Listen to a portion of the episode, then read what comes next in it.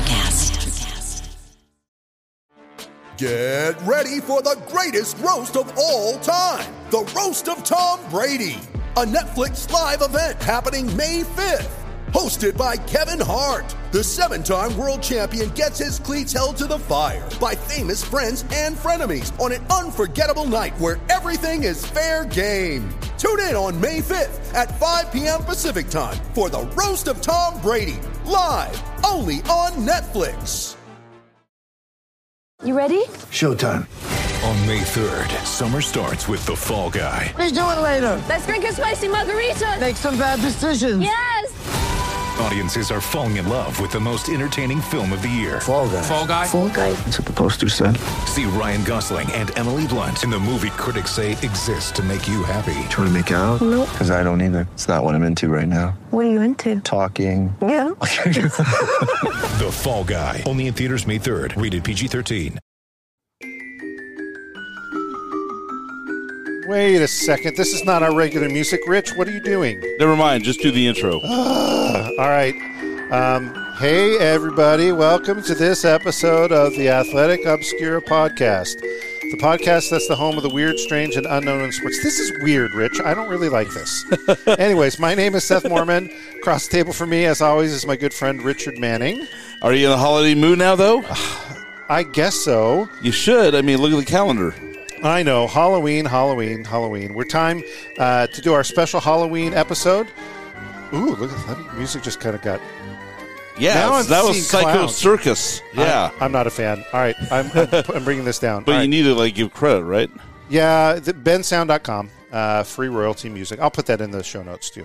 Okay, Uh, good. Whew. All right, now we're done. Specialty. uh, um, That really sound- freaked you out. Are you going to be okay? Can I get you some water? I I might need some water. I am not I am not a um, a, a scary m- movie person or or scary thing. I don't like to be startled.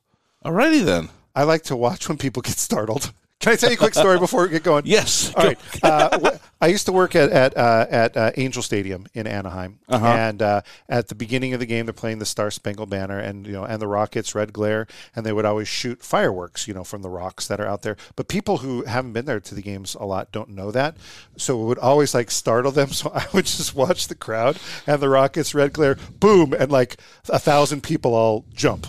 And I just thought that was the, the funniest thing ever. Anyways, so maybe maybe I I I'm, I like this more than uh, anything else. So Rich, w- Halloween time. Yes. Um, you have any any Halloween memories? Any Halloween traditions? Well, you know, I always love to throw on uh, uh, horror movies. I'm a big horror movie guy, and uh, since you know, our oldest daughter is old enough to where she appreciates good scary movies, so we've been going through and looking for s- new ones. We found a couple new ones that are really uh, effective, and showing Okay. her some of the classics. Um, you know, it's really really fun to see which ones have freaked her out and which ones have not and it's been kind of a surprising mixed bag and so Okay. it's been a lot of fun re- revisiting me watching these horror movies for the first time as a teenager Sure.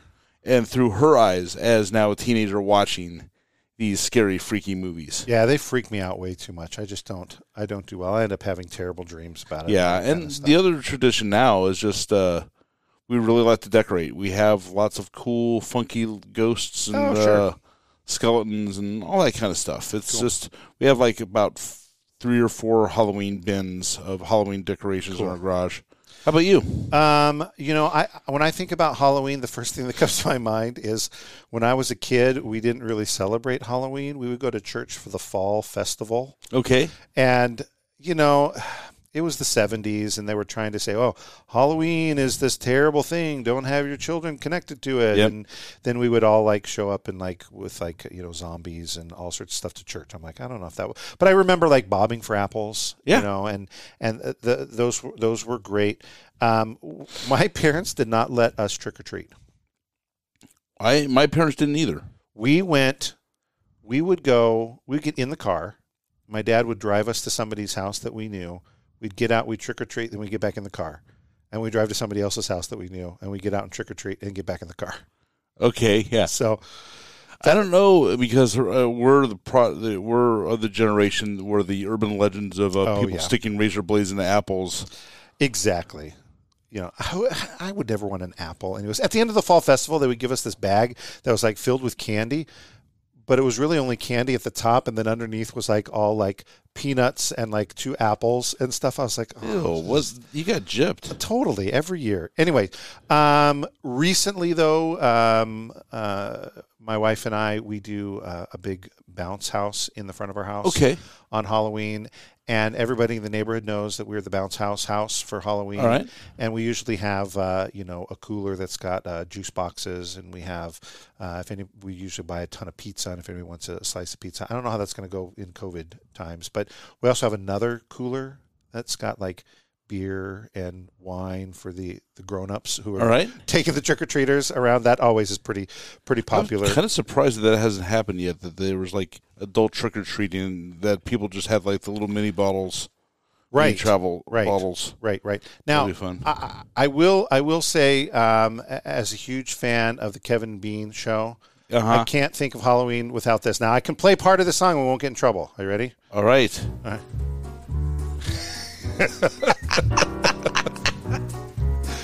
maybe you know this song sing it So along you, you know it. Halloween, Halloween, ooh, Halloween. Ghostly things are gonna happen. All right. So uh, that's an inside joke for uh, anybody who's a, a a Kevin and Bean fan. Um, but uh, Halloween Spooks, they'd play it every year. Anyways, Yeah. I think about uh, uh, this song for Halloween and Halloween for this song. You know, they Yeah. just go back and forth. so do you have a favorite Halloween costume you ever did? Um, my, I, I, let's let's get out of this. So we don't get in Yeah, trouble. this is yeah. Bean is going to come uh, come across the pod from England and tell us to shut it down. exactly. Anyway. Uh, favorite favorite costume. Um, we never had money to get costumes. Like all my friends would go like to Kmart and get like the cool costume, and I had to like make things up. So I would like, I was zombie a lot. I was like nondescript monster by Mm-hmm. like wearing a t-shirt with like uh, holes in it and then putting like dirt from the backyard on my face we were poor richard i didn't really have we didn't have much um, Yeah. what about you any any costumes my favorite costumes have been as a uh, grown up because now you Halloween is to the point where you know it's not uncommon for uh, grown ups to have Oh, Halloween absolutely. parties. Oh, And yeah, yeah, yeah. I think two of my favorites is one year I dressed up as Andy Cap Yes. and uh, with the scarf and everything, Yep. and the other one is I dressed up as Charles Nelson Riley from Match Game. And I even found blue construction paper and cut it into squares and just carried them with me. Oh, that is phenomenal. I Yeah. love it. Um, yeah, I always th- think uh, you know people are way more clever than I am. You know, and I see people that they have like a whole bunch of like uh, socks and stuff like pinned to them, and they are, what are you? I'm like I'm static cling, you know, and I'm like oh So one year, my wife and I, and this will be then we'll get into the meat of this thing, but I just have to share this because it just popped into my head. She dressed up in a scarecrow outfit. uh huh She made me wear a Los Angeles Kings T-shirt, okay a a dress, and a little crown, and we went as Scarecrow and Mrs. King, oh my gosh that's ridiculous that's ridiculous which was an old '80s TV show. Uh, right oh, oh. Yeah, Oh yeah, I um, did. We talk about this on the podcast, or were we talking about it somewhere else? I remember somebody dressing up um, at, with uh, um, uh, yellow sweats and a yellow sweatshirt, uh, and they were um, from the Sound of Music. They were, you know, Ray, A Drop of Golden Sun. yes, Yeah, or yeah, or it's like when we went to go see the uh, Sound of Music sing along at the Hollywood Bowl Oh, that was years crazy. ago. Yeah. and there was these two women were that were dressed in like these, uh, you know, governesses outfit, and they were tied by a string, and they were a long line of governesses. I which is remember a that. single line for the movie. Yep. it kind of frightened me. Anyway, that whole cosplay stuff i- is is fantastic. I know you and your wife and your whole family do a lot of cosplay Oh, yeah. stuff, and I- that's huge. every year I, I have more fun doing cosplay for like WonderCon than I do Halloween, and I my go to costume is I'm Walter Sobchak from The Big Lebowski. and it's you're perfect. It's- if it's you've just ever if, wonderful. if you it, just Google that and you'll know exactly what Richard looks like. Yep. So um, I, I I think I do a little cosplay outside of Halloween too, but it's it's usually dealing like with with like events at at at, at work. Uh, we do a golf tournament every year, and I don't golf. I've I've tried. It's just not good. We've talked about this on the podcast before. I, it's a it's a long walk ruined, um, but I um, I will dress the part of like uh, you know knickers, argyle socks, Payne Stewart. yeah, exactly. I'll, I'll get. I'll, I'll have the whole. I have multiple different uh, of those uh, aspects. Um, I've been an auctioneer at a couple of auctions for work before too, and whatever theme the auction is, I dress up. You know, I have a full on costume for it. I I enjoy it. a That's lot. good stuff. That's really good stuff. Now, now, Rich, we're t- uh, kicking around the idea of a Halloween episode uh, a lot. You had like a specific topic uh, and kind of a story you wanted to cover, and and if I remember, this is kind of one of the first kind of ideas that we had months ago when we were starting to put things down, right? I think you're right, and I honestly don't know what that says about me, but uh, yeah, no, this was a topic I really wanted to cover when we came up with this idea. So I'm going to let you drive the bus on this one. Uh, you you did the research, so um, give me give me you know the spiel. What, what's it about? Death. Okay, that that escalated quickly. Okay, All right. specifically, not just death. Okay, Okay. I- so I wanted to talk about this guy named Ray Chapman. Okay. who was the only Major League Baseball player that died because of an on-field incident. Ah, Uh, you know, before we get started, though, um, Seth, I think it's important to really lay the context that we don't want to be totally ghoulish on this. Right. You know, we, we don't we don't want to minimize death. We're not here to profit from the death of anybody. Um, that's far from who Richard and I are a- as people uh, uh, uh, completely. But as you ca- as, as Rich tells this story, it- this is a fascinating story, and it's it's rooted in the sports world. Uh, It's right up our alley. It's weird, strange, unknown. Yeah. And and yes, th- there is a tragic death that that is involved in this, but there's a whole lot more to it. So And that and that's exactly the thing because it's a, such a layered story loaded Yeah. with context. Right. Uh, but before we get deeper, uh, dig deeper into it, let's just set the scene. And this is really the story that I know for years I was just familiar with, just the surface level. Sure. So August 16th, 1920, the New York Yankees are playing the Cleveland Indians at the Polo Ground in New York. And this is before Yankee Stadium was built, so they Right. pl- they shared the Polo Grounds with the Giants. Yep. Uh, the Indian star shortstop Ray Chapman gets beamed in the head in the fifth inning by Yankee pitcher Carl Mays. He dies early the following morning terrible. terrible stuff, right? But you know, so but there's so much more to the story that, uh, that deserves a lot more context than guy getting, you know, guy dying after getting beaned. Right, right. The whole story involves a wildly popular athlete, a hot a hothead pitcher everyone hated, a tight pennant race, a sport in serious trouble, and a future Hall of Famer. Oh, fascinating. All right, I am intrigued. You got a lot of context going here. All right. So much so, I think we need to take a break before we get into the story. Boo. Oh yeah, whatever. I Richard. booed you the last time. So. Right. All right. So Yeah. what we're going to do is we're going to actually put this music in because now I'm in charge of the board. Hey, there's more baseball-y, so Right. yeah, exactly. whatever. All right. Uh, we're going to be right back. Oh, that's your line. Take it. Oh, yeah, we're going to be right back. So uh, join us, won't you? All right. See ya. It's only a kick, a jump, a block. It's only a serve. It's only a tackle, a run. It's only for the fans. After all, it's only pressure. You got this. Adidas.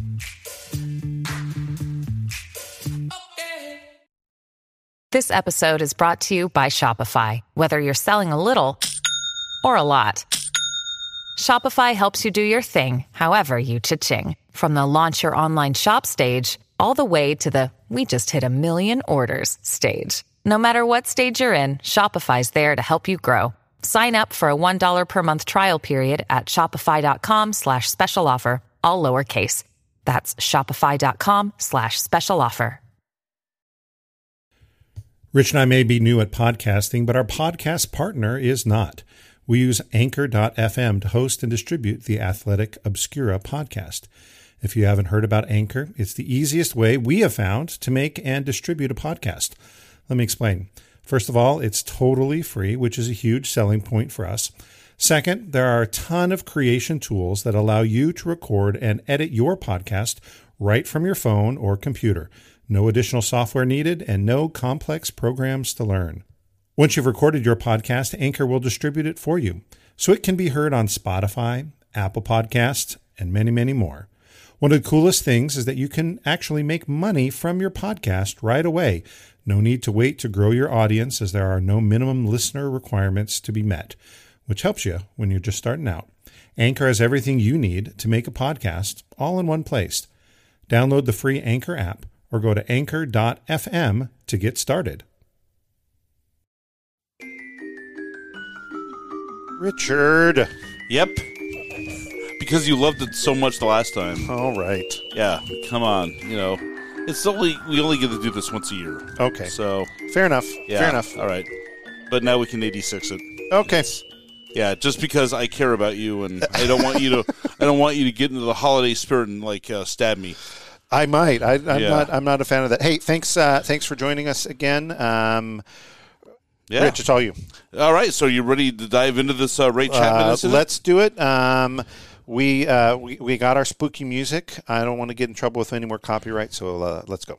All right. So obviously, the first thing we need to do is dig into who this Ray Chapman fellow is. Right. You know, I did the research on him, and uh, like I said before, I did the research. I really just was familiar with the surface level. I just knew that it was a terrible incident. I knew some of the interesting stuff that happened after the fact, but I really didn't dig into the full context of the players involved.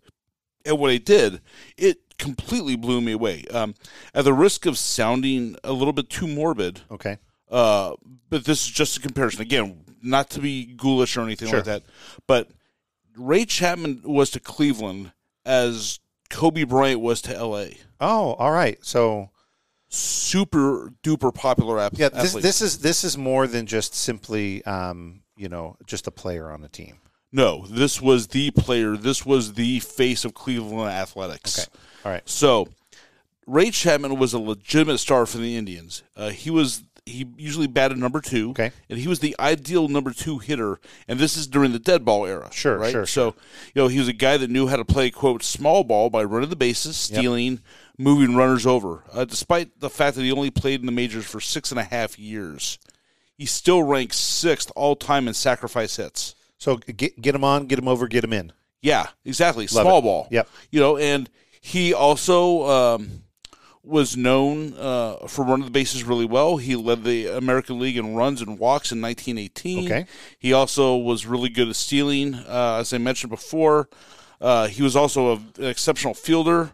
At the same time, he also had a reputation for hunching over the plate with his batting stance. Okay. So he was very uh, crowded, high and tight. Sure. You know, so that'll obviously come into play later on in the story. Um, So, you know, don't take my word for it. I found this quote from the Cleveland News Okay. once uh, that once said that Chapman was quote the greatest shortstop that is considering all around ability, batting, throwing, base running, bunting, fielding, and ground covering ability, to mention nothing of his fight, spirit, and conscientiousness ever to wear a Cleveland uniform. So, pretty much you know the the Indians had a couple of star players back in the early days of the American League. Nat LaJoy comes to mind, Sure. and this guy's saying, "Yeah, this guy was even better than him. Ray Chapman was better than him." Wow, that that that's So- amazing. And this is like a i- if we would make a list of five tool players in the dead ball era, this is it. Yeah, he would.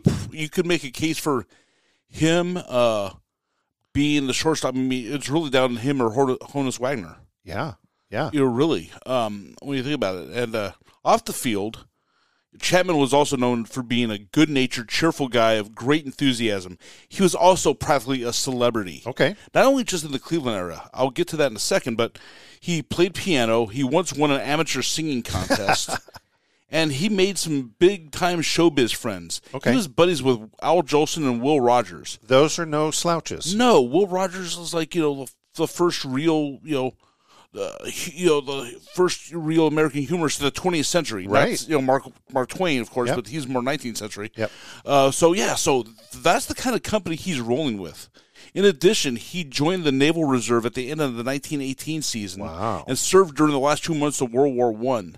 In short, this dude was beloved, and not just because he was a great ball, great baseball player. You know, for Cleveland sports fans, he was more or less LeBron James before LeBron James. And Cleveland's a great sports town, has been forever. Absolutely, and it all starts with the Indians because the Yeah. first major league team, because you know the the Browns didn't come up to the 40s and Mm-hmm. the Cavs didn't come up to the 70s, so this was you know the the s- Cleveland sports revolved around the Indians, And they really and- they really only had a cup of coffee in the NHL. yeah they had one season the Cleveland Barons, Yeah. uh, and they folded. Yeah. And, so, uh, so I mean, i- if you're a Cleveland sports fan, you're you you're a fan of the Indians, and we're not going to get into the whole name change or anything like that right now. No, That's- no, that's not really what because we're going to. well, and it was funny because this was really the term the Cleveland Indians was kind of new at this time because there's a point in the early por- portion of their uh, team where they were known as the Cleveland Naps. yeah, right, exactly. Named after Yeah. Napa LaJoy, Right. Their first uh, star. Yep. So Chapman is this awesome, awesome dude on the field, off the field, and dig this. Prior to the 1920 season, he marries the daughter of the president of the East Ohio Gas Company. Which means that he married into some serious Yeah, money, yeah. which is important because Yeah. baseball players back then weren't paid like they are now. A Oh, lot of them chump worked change.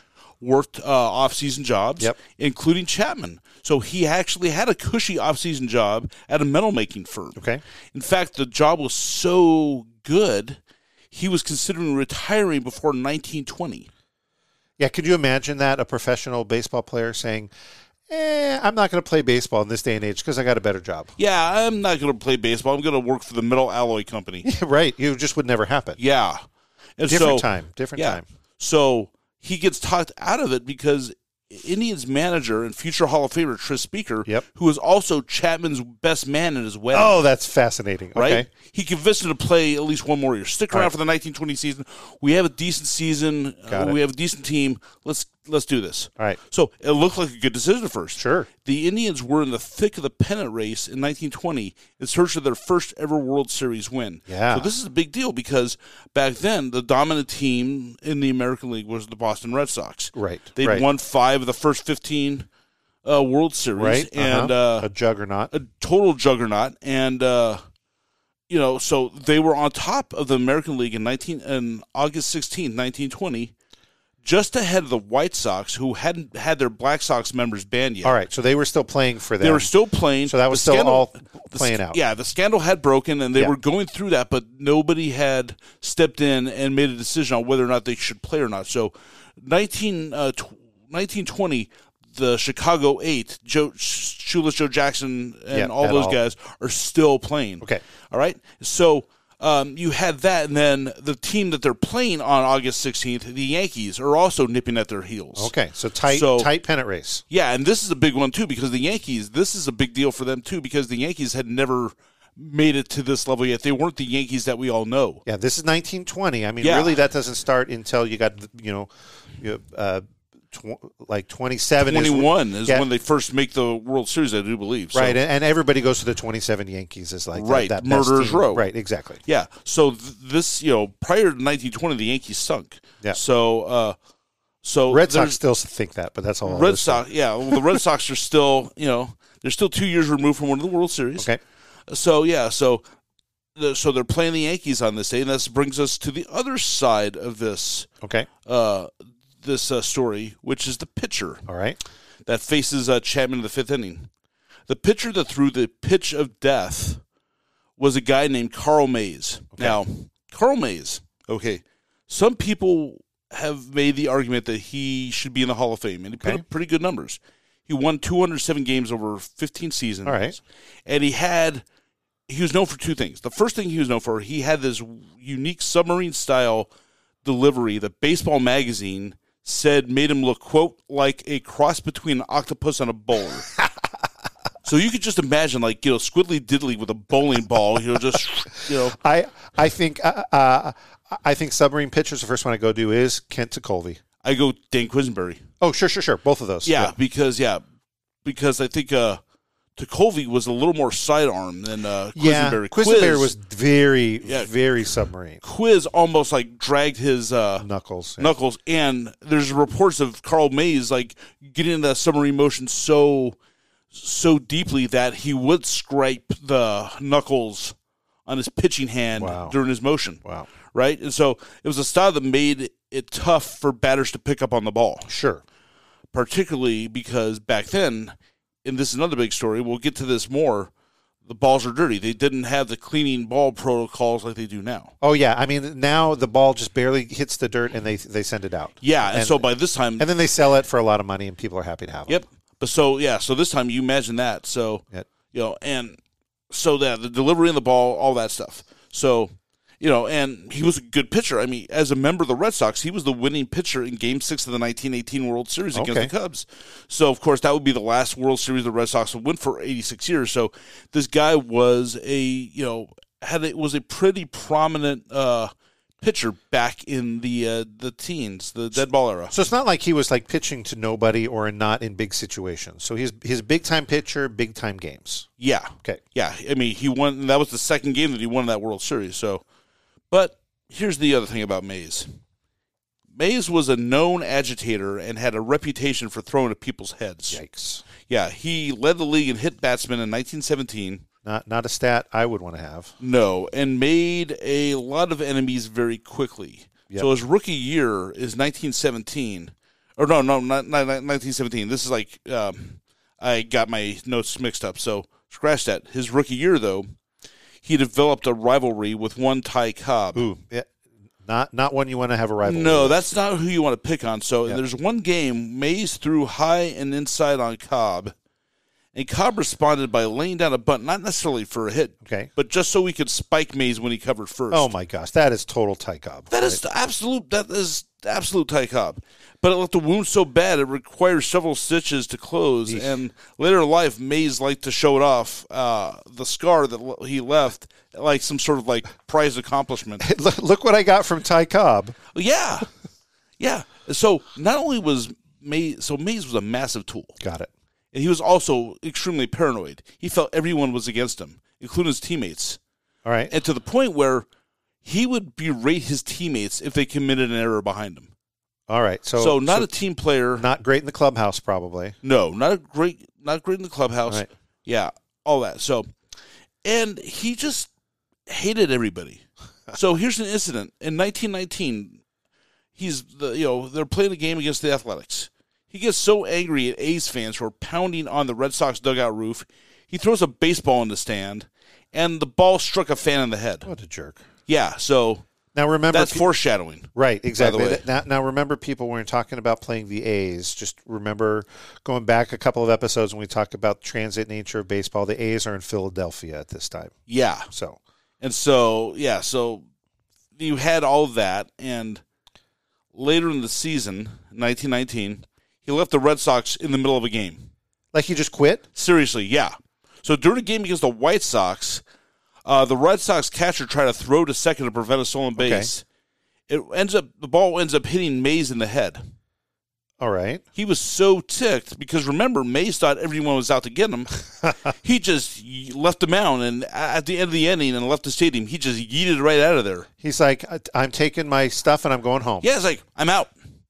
And he was traded to the Yankees. Um, he pretty much said, "I ain't coming back until you trade me." Traded him to the Yankees, and so that's when he's pitching So uh, against that's the Indians. That's why he's that's why he's on the Yankees at this time when they're when they're playing uh, the Indians. yeah, Okay, got because it. he threw a temper tantrum and demanded a trade. Essentially, um, this brings us to this game, specifically the fifth inning. got it.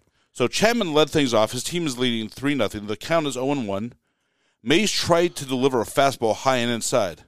It ends up hitting Chapman in the head with what sports, ri- sports writer Fred Lieb called, quote, a sickening thud. Yikes! Yeah. In fact, many of the players and the roughly 20,000 fans in attendance heard the town, including a right, a, the Yankee right fielder by the name of Babe Ruth. Now think about that. Yeah, Babe Ruth was the right fielder for this game. right. Just thinking context here. He's he's in the game. He's there. All right. Yeah. And this is the year before Babe Ruth started doing Babe Ruth things because he really doesn't start doing that until like 1921 when he hits like the 50 odd home runs. Right. Right. So, okay. so he was in right field. So he could hear the ball hit Chapman from right field. Oh, Yep. So, um, you know, the ball, it just happened so quickly. The ball actually ricocheted back to the mound. Yikes. Mays, thinking it hit off of Chapman's bat, picked up the ball and threw it to first. Of course, because he wanted to make sure he was out. Right, and uh, the first baseman Wally Pip, who's the guy that got replaced by Lou Gehrig. That's a whole nother Ah, fascinating. thing, Okay, right? yep. All yeah, right. so he picked up the ball. He was going to like throw it back around the infield. Then he looked and he noticed Chapman that uh, on the you know just what, what had gone on, and without getting gruesome into gruesome detail, Sure. his injuries were awful. His face had essentially turned into a contorted, bloody mess. He tried to walk off to the clubhouse under his own power, which was out beyond center field. Oh Okay? yeah, so we're we're polo grounds here. Yeah, yeah, and that's like a four hundred and s- you know what four hundred eighty foot walk. yeah, yeah. Okay, Uh, this is not back to the dugout, and down the steps, and then in. No, so he has to walk through the infield all the way out to the center field. And he tried to walk under his own power, but he couldn't do it. He collapsed. Okay. And so two of his teammates came out and carried him out. What a terrible feeling! Just it's a terrible awful, right? feeling. Yeah, You know, it's like you see your guy, and not only that, but just this beloved guy, yeah, right? And, you know, popular teammate. He was the antithesis of what Carl Mays was. right, right. You know, so Chapman goes to a nearby hospital where the doctors perform emergency surgery on his skull. After a slight rally, he passes away in the early morning hours of August 17, 1920. Here's the thing that really stinks too. His wife, because remember, they're on the road, they're in New York. right. So they had Uh-huh. to telegraph, you know, get in contact with the wife and say, come to New York right away. His wife, who is pregnant with their first child, Hmm. does not get there in time. So sad. And it sucks because when uh, just a side note with that is his wife winds up becoming incredibly depressed and yeah, just how would you not? eventually I do believe she takes her own life. Mm. And what's even worse is that the child developed measles and passes away at eight. So Man, it you is can't win just for trying. What a tragic it is story. just absolutely just heart wrenching what happens to the the, the uh, Chapmans. So after the game, Yankees manager Miller Huggins, who is the manager for Murders Row and all that, right. uh, took Mays to the nearest police station to file a report. Oh. So that's really kind of interesting. Oh right? wait, wait. The Yankees manager did the that. Yankees manager took him to file the report. And I don't know, I couldn't figure out the context why, if he was just trying to get one step ahead right, right. or whatever because of May's reputation. Yeah, But this is what happened. Mays was cleared. fascinating. Yeah, but n- the news travels fast, Of even course. in, even in the day before, uh, you know, cell phones or Right. you know whatever. Several players from the Red Sox, Senators, Browns, and Tigers called for Mays to be banned. Mm-hmm. Not surprisingly, one of the most vocal group, mo- one of the most vocal voices of this group is Ty Cobb, Uh, that of makes course, sense. and of course, some of the Indian players threatened Mays should he ever come back to Cleveland. Mm. Now, so yeah, so this is all uh, just terrible, but let's actually break down a little bit of the context of the at bat of Okay. the incident. And really, several factors were said to have created the perfect storm for this incident. The game started at 3 p.m. and the skies were overcast. So Now, now, 1920. This is before before lights in baseball stadiums. right. Okay. And so you're actually playing in the late afternoon by the fifth inning. So you have to, baseball games went a little faster. So we're talking about four o'clock in August and it's overcast. And if you've ever been outside when it's overcast, sometimes you get some of those, uh, you know, the sunlight trying to break through and it kind of like intensifies the glare a little bit. Right. Right. So it makes it tough to see. So that made it p- tough to pick for batters to pick up on the ball. The ball was also Leslie discolored from dirt and filth. Again, Oh my gosh, that's going to be Major that's League right. Baseball, like we talked about, did not rotate their balls back then like they do now, and so it was just filthy. And so you had a filthy, dirty, discolored ball with this glare from you know this overcast late afternoon game. Add Chapman's crowding stance, May's submarine de- delivery, and May's penchant for throwing inside into the mix, and it was a perfect recipe for disaster. Yeah, and Chapman Chapman i- i- is hanging over the plate. Yeah. All of these, wow. And all these Mays things had a come together. reputation. Or Again, you know, two years later, earlier, he led the league in hit batsmen, and he was known for just throwing high and inside and just being kind of a you know a dirty pitcher. Right. Okay. So, so that's all the context. So, Man. so let's talk a little bit more about Mays here. Okay. And how specifically how he responded. Uh, sadly, his ins- his response to the incident was incredibly on brand. Oh no. He said, quote, It is an episode which I shall always regret more than anything that has ever happened to me, and yet I can look into my own conscience and feel absolved of all personal guilt. I have long ceased to care what most people think about me. Well, I guess when you're a jerk, you got to get to that point at some point. Yeah, But so what? Wow. a on brand is right. non-apology apology and just a total massive tool. So um, That, yeah. that kind of reminds me of Weston's apology from the last episode with the Coco scandal. Yeah. It's a non apology apology. it is. And how many of those have we seen in sports? Oh my gosh. Hundreds. Hundreds. This one's even worse though because like yeah, I did it and I regret doing it, but mm, meh. You know, he kind of like shrugs his shoulders, like, "Wow, I'm my conscience is clear." Pretty much, he said he shouldn't have been crowded the plate without saying he shouldn't have crowded the plate. Right. So yeah, total jerk. Uh, so this death put a shroud over Major League Baseball, which was already a shaky ground. So look at what, just think about what Major League Baseball was like in 1920. Okay, so the, the league is still dealing with the aftermath of the Black Sox scandal, Right. which is still ongoing at this Right. point. Uh-huh. You know, it's still trying to figure that out. They had just gotten around to banning spitballs.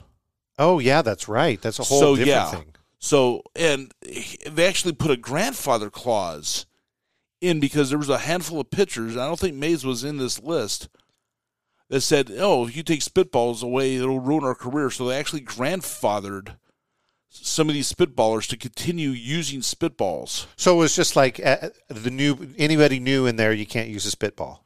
Right. Yeah. It's kind of like the uh, you know the NHL helmet rule. Right. You could still wear it if, if you were in- drafted after 1979, you had to wear a helmet. Right. So, um, so yeah, so you had that, and the, by the way, the last pitcher that was allowed to throw spitballs uh, retired in 1934. Oh, we got like 14 more years of it. Yeah. Wow. You know, there's just a small handful of pitchers, but that, yeah, yeah. So, nonetheless, and so they just gotten that the dead ball era and the lack of offense that came with it had started to cause crowds to dwindle. Okay. You know, Babe Ruth hadn't started doing Babe Ruth things yet. Right. So so there's not this uh, renewed um, uh, uh, excitement about something. yeah, it's still like, oh, let's go ahead and like watch bunts and sacrifice hits and stuff like that. So that kind of like wore uh, wore interest down a little bit. Um, you know, a few years later, the National League and the American League had withstood the challenge of a third league called the Federal League. Right. Mhm. So that kind of like um, threw off their uh, their growth pattern a little bit, and then they also withs- withstood threats of a shutdown from the U.S. government during World War One. That's fascinating. That that whole idea, you know, with World War One, and we've even talked about World War Two, what happens in sports Yeah. too. But now we're we're talking coming out of World War One that they basically almost shut down, and I'm sure there wasn't the the same amount of players who were who were coming in because they were you know going to, to to fight in the war. Yeah. Wow. We- Again, Chapman himself was a war veteran because Absolutely. he he uh, you know signed up and you know fought in the, for the Navy, and so you have all this, but then you look also outside of baseball, okay, and society itself was in a weird space. You know, World War One had given away to the Spanish flu. Oh, we have heard so much about the Spanish flu going through this pandemic. Oh too. yeah, absolutely. But then that gave gives way to a prohibition. Oh wow, one after the other. So it's like, hey, congratulations, uh, you fought in the war and you survived the Spanish flu. You can't have a drink. right? Yeah, how sucky is that? Right. Yeah. Baseball was in a prime position to be a bomb. Right. But the Black Sox scandal gave us such a black eye that this wasn't as easy of a f- heal, healing fix as it should have been. Yeah, it could have it could have been just this fantastic thing that really society needed. Yeah. And we have talked about this in this podcast before this idea that that sports helps us through hard times. You know, we talked about that with pedestrianism after the Civil War, we mentioned it after 9/11, these these things that kind of bring us together. And now we have this difficult time in American history and baseball might not be around. Yeah, and th- it's really kind of strange because you think, oh yeah, it's you know it survived all of this, but no, it was really on shaky ground here. It was really bad, and now having a guy like you know having Ray Chapman died because of an on-field incident, Yeah. in the midst of the Black Sox scandal, no less, somehow made this low point in baseball even lower. Right. I mean, Right. I kind of think that this might be the lowest point in uh, baseball history. Yeah, Because they- you just had a player die during the middle of the Black Sox scandal uh, aftermath, Yeah, com- coming out of a world war and a pandemic. where prohibition, where you can't legally drink. Wow. I don't think I've ever in my life put all of those, you know, circles together. Right. Yeah. Now we that's- know, now we know the story how the story ends, and Sure. the next year Babe Ruth, you know, starts hitting like you know hits his fifty odd home runs and really captures the imagination and really becomes that bomb. But right, Right. here, you know, you don't know this on August of nineteen twenty, and this Right. is a really terrible thing, right? Right. But let's get so let's go a little bit into the further because there is a little bit of a silver lining to this horrible story. Okay. So Oh. I after- think I need it at this point. Yeah. So this is where the good news comes in. So after a few days of mourning, the Indians managed to rally and win their first ever AL pennant. Awesome. They would beat the Brooklyn Robins, now known as the Dodgers, Right. in seven games. But it's not in the seven games that we think of today. The World Series in 1920 was a best of nine affair. That's right. I, th- I think I remember Yeah. that. So the Indians won five games to two. So they won in the seventh game. They won in the seventh game, but that was the fifth game that they won in the World Series. All right. So they could have gone further. Yeah, But it didn't. Yeah, They won we in the could have had seventh a game. We could have had a game nine. Yeah. That would have been weird. Wow. And uh, yeah, so w- it- so here's where it really gets kind of crazy though, okay. in a in a really cool way. One of the catalysts for the World Series win came from the Indian shortstop. Ah, Obviously, this wasn't Chapman, of course. but the tribe needed a replacement for their fallen star, so they called up a young 21 year old named Joe Sewell. Yeah. Despite only playing 92 games of the minors, they said, "All right, kid, here you go." That is not a long time in the minors. Not at all. I mean, Even in this era. no. I mean, I can. I I was just trying to think of like players that just spent just a teeny tiny amount of time in the minors. You know, some of them are like you know your superstars, like Willie Mays, Yeah. barely spent time. Right, right, right. you know, right. but yeah. So this guy is less than 100 games in the minors, and you say, "All right, kid, we're calling you up." Oh yeah, by the way, we're in the middle of a pennant race. um, so Sewell quickly becomes a star and quickly earns a reputation as the toughest guy to strike out. Dig this: his career high in strikeouts was just 20 in 1922. Wait, 2 0? Two zero. Think about how much, how many strikeouts happen in Major League Baseball now. Yeah, there's It's guys at who an get, unprecedented scale. Who, who get like 100, right? Yeah, 150. Oh, You know, I mean, what like Rob? P- He's the anti-Rob Deer. Rob Deer's the player of the Right. '80s who struck out what one nine- 195 times. ridiculous. Yeah. Hor- horrible. 20 times. Twenty times. It, well, it gets better. In 1929, Sewell goes 115 games between strikeouts. W- wait. 115 games without striking out. That is amazing. That's ridiculous, right? wow. So he allegedly only uses one bat in his entire career, which he dubbed Black Betsy. One bat. One bat. This is a forty year forty ounce black bat that he called Black Betsy. And he doesn't strike out. And he doesn't strike out. wow. Has a sparkling fifteen year career with the Indians and uh, ironically enough, the Yankees. doesn't everybody end up playing for the Yankees? It he seems did, Like? and he wound up playing, uh, you know, and he won World Series with the Yankees. Okay. He was on the team in '32 when you know Babe Ruth did the called shot thing. Okay.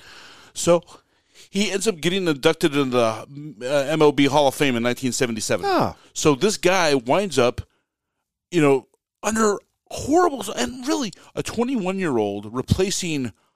Again, this guy was LeBron Bel- James beloved. before LeBron James. Beloved. All right, kid, you only have a hundred, you know, 92 minor league games. You're 21 years old. Here, please uh, take over the position of a guy that just died on the field. Oh, by the way, and try to help us win the pennant. And he does all that and winds up building this Hall of Fame career. That's a great story. It's incredible. Again, Hollywood, if you're listening, there's another movie idea for you. Yeah, it, it, it's tremendous. So, after Chapman's death, baseball immediately mandated the, that umpires put new ball in play whenever a ball hit the dirt. They Fantastic. kind of looked at that and go, okay, let's go ahead. And we talked about this in the pedestrianism, uh, ep- part two of the pedestrian episode, where, you know, there's when the bleachers collapse in Madison Square Yeah, Garden, yeah. how, like, usually takes uh, something bad A for something tragedy. innovation to happen. And this here is like, okay, maybe we should use cleaner balls that are that can be picked up a little bit easier for the hitters. So they did that, and then. Uh, yeah, and then, like I said, though the, the last spitball pitcher was still playing until 1934 but they were on the way of getting that out of they the were game, too. on the way to getting out, but that was just a really weird grandfather clause, Right. Uh, to be put in there, that and that they didn't immediately just say, you know, th- this is some weird stuff that happens to a baseball. You know, sorry guys, you're on your own. Learn how to throw a curve. Yeah, right. You know, uh, but despite the call for mandatory batting helmets, like s- from sources from the New York Times, because after this, you know, places were saying, hey, we need to Yeah. come up with some new batting helmets. Right. MLB was slow to make the helmets mandatory. It didn't happen until 1971, Wait, that's like 51 years after the Chapman incident. MLB does not mandate batting helmets. So in like 1970, you could have just batted with just your your wool cap. Yeah, so Brooks Robinson, Roberto Clemente, you know, all these st- Frank Robinson, all these stars could have had the option to just go up there with their uh, fielding cap. Wow, wow, that's from from Major League Baseball, right? Yeah, Wow. and you know, and then you also, and this is I know you hear like stories about how like how many times Don Zimmer got hit in the head. Yeah. like three times Ugh. or something like that. Crazy, right? Uh, so the first team, the first team that mandate helmets was the Brooklyn Dodgers, but they didn't do that until 1941. So still like like 19 It took years later. 21 Yeah. years for a baseball team to mandate uh, batting helmets. I did the And math. I did the math wrong. Everybody make fun of me for my math. That's I- I- all right. what what year did the did the Browns move to? 1954. Okay. Um, thanks for that. Uh, so yeah, so you know back and you know back then, uh, obviously the the helmets that the Dodgers used were primitive, very much like early versions of football helmet or hockey goalie masks. I do remember reading a story, Richard, about uh, like inserts that they would put in. That's what the Dodgers did. They really Yeah. just had like these uh, padded inserts that Yeah. they would just put in the caps. yeah, you, you didn't necessarily have to wear it when you're out in the field, but when you came up to bat, you had to put this insert that was in your cap. I think I don't really remember exactly how it went. Somebody Yeah. can source us on that, but and that's what the Dodgers did. yeah, okay. But yeah, so the last player to not wear a helmet in baseball was this guy named Bob Montgomery, who retired in 1979. So did they do it like a grandfather clause with that too? Yeah, they did. Okay. So yeah, he didn't want to wear a ba- batting helmet, and when he retired in '79, he was the last player, and uh, that's for you, uh, listener Gazal out there. Um, yeah, so my buddy Gazal said, "Hey, you should talk about Bob Montgomery." So there you go. You're welcome. Uh, Perfect. First listener shout out. Yeah, totally. All right. All right, and so before we wrap, I'd like to offer one more weird anecdote about Carl Mays. Okay. He was accused of throwing Game Four of the 1921 World Series at the behest of gamblers. Gamblers again. There's some- Gamblers again. gamblers are always in our stories. Yeah. And so nothing came out of the accusations. Okay. But think about this. It would have been a disaster Yeah. for baseball if the allegations proved to be true. And apparently, you know, the, the, the table said this. He was just mowing down uh, the Giants in the World Series. Seventh inning, the wheels fall apart. And he just, like, turns to garbage. Uh, uh. And so it all looks that right. So you know it would have been a disaster because you know this uh, this would have happened a mo- one month after uh, baseball's first commissioner Kennesaw Mountain Landis banned the eight back, uh, Black Sox players for life. Yeah. So that right. happened in August. This is going on in September. So if the news came out of uh, another gambling scandal a month after the Chicago Eight gets banned, Right. I mean that rocks baseball to the core. Absolutely. Landis purportedly asked the reporter that was, quote, in the know about the scandal to keep it hush hush until after the World Series was over. Probably a good thing. A very good thing. Yes. So, For all of what Kennesaw Mountain Landis did or didn't do, and if you know that history, you know there's some uh, some some things there. oh, yeah, some horrible things, Yeah. but this was the right call. right. Interestingly enough, the reporter that was in the know, Fred Lieb, the same guy that was at the Chapman game and said the sound of the hit was, quote, a sickening thud. Interesting. Right? It all comes around. Hmm. It all comes around. Yeah. Man, Rich, that was that's amazing. I don't I don't think I knew anything about that other than I knew that you had told me that it happened. To be honest with you, Richard, before you had said, uh, oh, I want to tell this story about this, I was like, eh, I don't really know that story at Yeah. all. Again, the weird, strange, and unknown in sports Yeah. is, is, is what we get into. And I think because you know this happened like hundred years ago. Now, first of all, you know we're you know we're at a timeline where baseball incidents happened hundred years ago. Major League Baseball incidents happened hundred years ago, right. and this is just something that I don't want to get lost or take it for granted, just because there's so much context here, and it just and this kind of a story is kind of cyclical. I mean, we saw this happen to the city of Los Angeles, Yeah. uh, you know, in 2020 when Kobe Bryant's plane went down, Yeah. Yeah. you know, and just how that just rocked the city to its foundation. Same thing happened here. Yeah. And it's just, it really puts in perspective just how much uh, uh, an athlete can mean to a city. And that's the important that's the important takeaway here. Yeah, and, and I think the other takeaway that I would take, and you, you, you kind of alluded to it, is this idea that there are some amazing stories out there in the sports world that uh, have been lost to, to history. Um, well, maybe not lost to history, but lost to, to the modern to the modern sports fan. Uh-huh. That we don't we don't really get these things or understand these things or, or even understand their significance anymore or how they shape and um, are are, are uh, part of what of our uh, experience with with modern sports. Mhm. And and I, I love I love that you shared this story, Richard. And Thank and, you. and I look forward to, to hearing more of these stories. Any, anything else before we wrap up? No, just uh, Carl Mays was a complete jerk. right. But you know that goes to that thing about you know, you know, story. A lot of sports stories are built around the concept of heroes and villains, Mhm. and same thing with like you know, tying it back to like horror movies, Right. heroes and villains. Right. Heroes and villains. Yeah. You know, Michael Myers doesn't exist without uh, Jamie Lee Curtis or Jamie Lee Curtis's character. Sure. And I don't even I You know, I'm at you're the I'm the wrong audience for those things. sorry. Uh, oh, so I wouldn't be, even be able to tell you that the alien and uh, Ripley and Alien then Yep. same thing. Lost. Yeah, People sorry. are probably cringing at this point, going, "What do you mean you don't know these things?" You should watch Alien. It's good. Oh, scary. All right, let's. Um, I'm in charge of the board again, so Yes. we'll use we'll use this music to get us out. Thanks again, uh, everybody, for taking the time to listen, uh, especially for our uh, our Halloween episode. Uh, Rich, again, thanks uh, thanks for this peek into the weird, strange, and unknown uh, in sports. If you want to uh, drop us uh, a line, uh, got a topic idea for us, uh, want to chat, maybe we'll give you a shout out uh, in another uh, episode. Uh, of course, if you want to disagree with us, correct us. I'm sure we did some things wrong here. That's fine. Send us an email. I'm going to put a link to that in the show notes.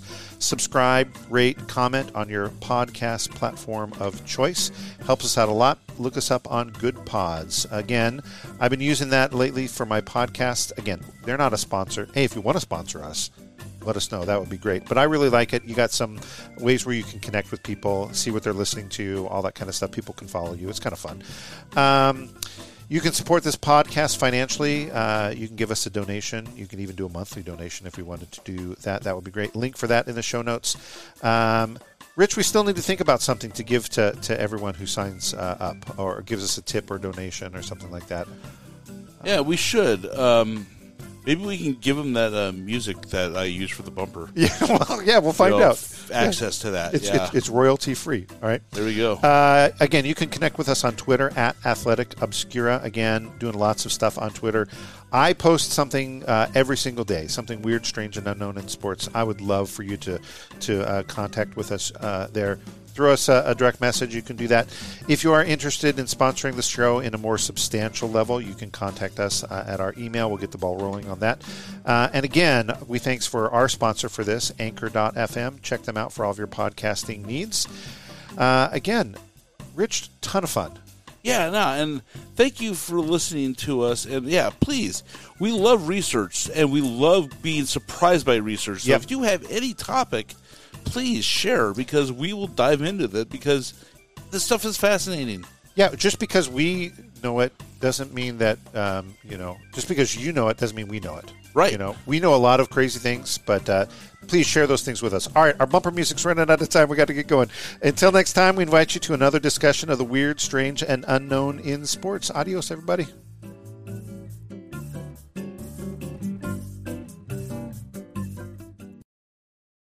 Welcome to Ringside uh, with Ray and Prince. My name is Ray Leonard Jr. Is that the dad? No, that's just my dad. My name is Prince Daniels Jr. On this show, we come to humanize Athletes, entertainers, business executives, we're going to see what makes them tick. Tuesdays, 10 a.m. Pacific time on Spotify, Apple, Amazon, and wherever you get your podcasts. We'll see you there. Peace and power. Electric acid. Welcome to Transforming 45, the podcast that celebrates the incredible power of passionate voices. I'm your host, Lisa Boat. Join me in conversation with heart led humans who share their deeply personal stories of transformation. Transforming 45 is here to uplift, connect, and remind you that it's never too late to write your next chapter. So get ready to be inspired, empowered, and transformed. Join me in this community where, through powerful storytelling, we heal and reclaim our inherent magic. Electric acid. Electric acid.